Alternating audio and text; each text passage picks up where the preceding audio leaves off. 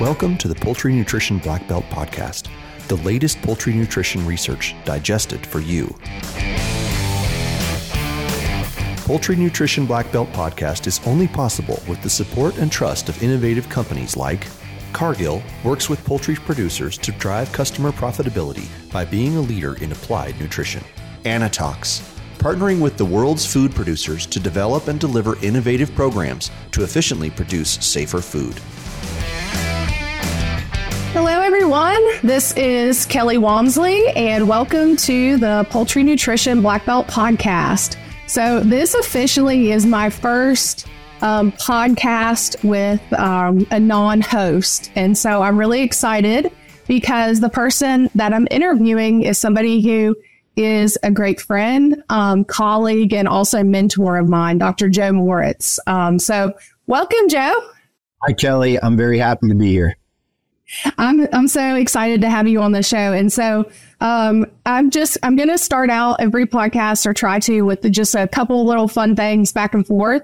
Um, so so rapid fire. So just bear with me, and you know, go with your gut. Okay. So, uh, fried or grilled chicken? Grilled. Dog or cat? Dog. Bigfoot or Yeti? Bigfoot. Flat or drumette? I like drumettes. I agree. Good choice. okay. Now, also, if you were in a zombie apocalypse, what poultry nutritionist, who would you take with you?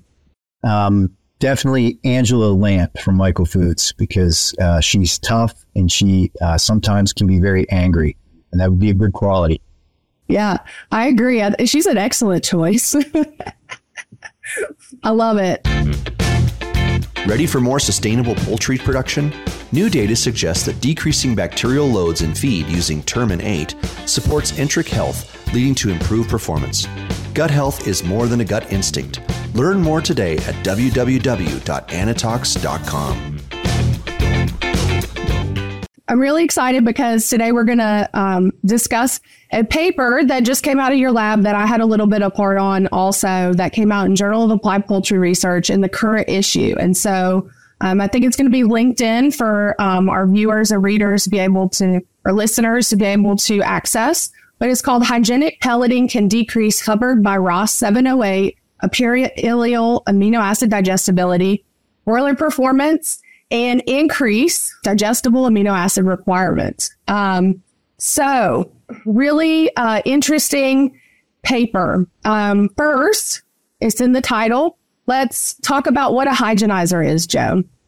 Sure. Uh, so a hygienizer looks very similar to a conditioner. It's a long cylinder, just like a conditioner would be, uh, and it's placed in line after the conditioner. And instead of having internal paddles and direct steam injection, a hygienizer has a very slow turning conveyance system. It's kind of a slow turning screw and jacketed heat, so you don't get any direct steam injection. And the overall idea of a hygienizer is to maintain the temperature that's created in the conditioner and just to maintain that temperature for a prolonged period of time. Yeah, great. Um, and so, you know, you're talking about feed mill equipment, but you're really, you're a poultry nutritionist with some feed mill training, um, right, and the expertise. So um, maybe just out there to those people who are like, okay, why are we covering feed mill equipment first? Do you have a comment for that? So I, I, think it's essential to understand the paper. You need to know what, what a hygienizer is because that's that's not standard equipment. That's kind of a newer technology, at, at least in the U.S. Yeah. Okay. So the biggest impact um, on your paper um, and from the the paper, what what would you say would be the biggest impact um, for people to understand? Sure. So, so I think there's few studies on hygienic pelleting in general, and there's even fewer on hygienic pelleting linked to nutrition. So, so having some type of data set is very important. Um, if a company would use hygienic pelleting to feed birds such as breeders or pedigree poultry, then I think it's assumed that there there's going to be nutrient detriment. But this study actually quantifies that that detriment. So uh, the study demonstrates in multiple analyses that there's a need to increase amino acid density by about 10% in order to maintain performance equivalent to what would be uh, seen with standard pelleting. And I think it's important to be able to quantify a nutritional trade off for producing hygienic feed. And, and that's the real goal. Why you're using a hygienizer is to create hygienic feed. Uh, but but that would be the, the kind of worst case scenario of what happens with nutrition. Yeah, I think that's a great point because you really are looking at it from all the different angles. And as you know, touched upon in the title, you're looking from apparent ileal amino acid digestibility standpoint. I'm trying to estimate the digestible lysine requirement of the birds that are fed these different treatment, these uh, feeds that are processed in different manners. And so for the people out there, so hygienic pelleting decreased digestible lysine requirement by 10%. So for the person out there thinking, this doesn't apply to them because they don't use a hygienizer and they're not thinking about using a hygienizer. What would you say to them? Well, I think this paper sets a, a certain precedent. So, um, hygienic pelleting represents kind of an upper thermal processing extreme. So, these diets were uh, conditioned at 190 degrees Fahrenheit um, for 60 seconds and then held in the hygienizer for six minutes. So, it's it's kind of up there. Um, but there's other publications that show conditioning at high temperatures for extended time, just standard conditioning, are also detrimental to nutrition. So some folks that may be chasing improved pellet quality and, and they chase it by increasing thermal processing, such as high steam conditioning temperature and extended conditioning times. Um, but but I think before those strategies are implemented, it's important to consider things such as nutrient detriment and specifically maybe enzyme stability if the enzymes are added at the mixer and then also amino acid digestibility. Ah, great point. Elevate bird well being and improve profitability with Cargill's tailored nutrient solutions that deliver performance. Cargill is leading through applied nutrition, leveraging deep nutrient insights and understanding of the animal's nutrient requirements to achieve your production and performance goals. So, you know, one one area that we're kind of going into is uh, lower crude protein diet formulation, um, and often that's bringing in more crystalline amino acids. And so, what do you think about? what would you say? I know that's not something that was in the scope of this paper, but from maybe applying a diet such as that um, in in manufacturing in the same manner, do you think that um, you would have different results or similar results, or what would you infer? Yeah, that's an interesting question. So, in, in our current paper, we used corn soy diets uh, with just crystalline methionine, lysine, and threonine, and our basal diet crude protein was somewhere around 23%. So, I, I think there was plenty of protein substrate to undergo some, some transition, tertiary and secondary shifts in structure that would uh, subsequently affect amino acid digestibility. So, if you were to formulate a lower crude protein diet with more synthetics, um, perhaps it would be less reactive uh, unless you're using other ingredients. So if, if you had some additional ingredients such as uh, ingredients with increased reducing sugars, like a bakery byproduct meal, then that would actually uh, increase Maillard reactions. So I, I, think as long as you stick with corn, soy, low crude protein, you, you would probably have less detriment. But if you added something with reducing sugars, uh, you could have similar or more detriment.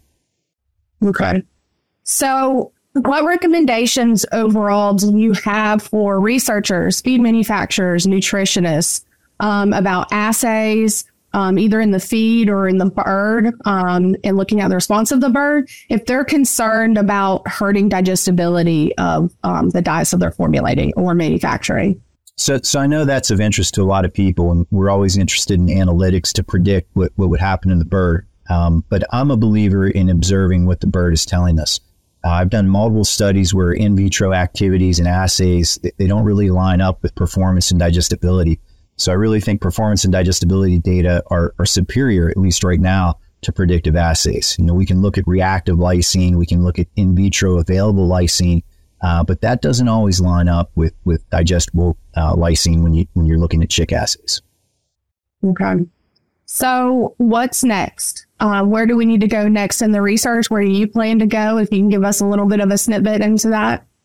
Um, so I, I like this paper. I hope people read the paper. I think it's an easy read. Um, and I think there's it's important to have continued focus on microbial pathogen control with feed manufacture.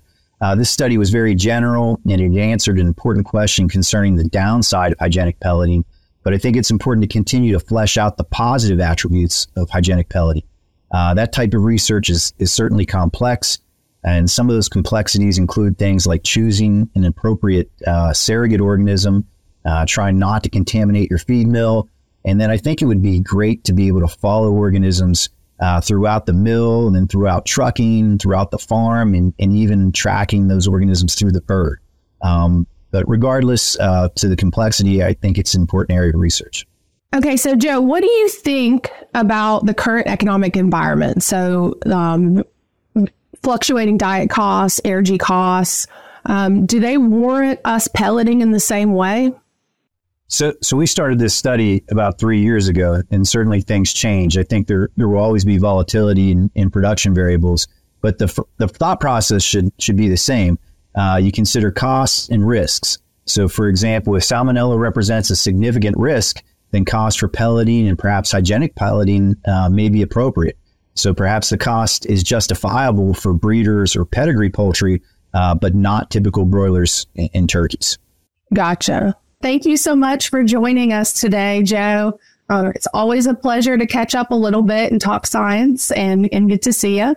Um, I've got one last question. Um, since we are on the poultry nutrition black belt, Jackie Chan or Chuck Norris? Uh, Chuck Norris. I agree. All right. Well, thank you. And thank you to everyone for joining us today and listening in um, to the Poultry Nutrition Black Belt. Uh, we look forward to seeing you in the next episode.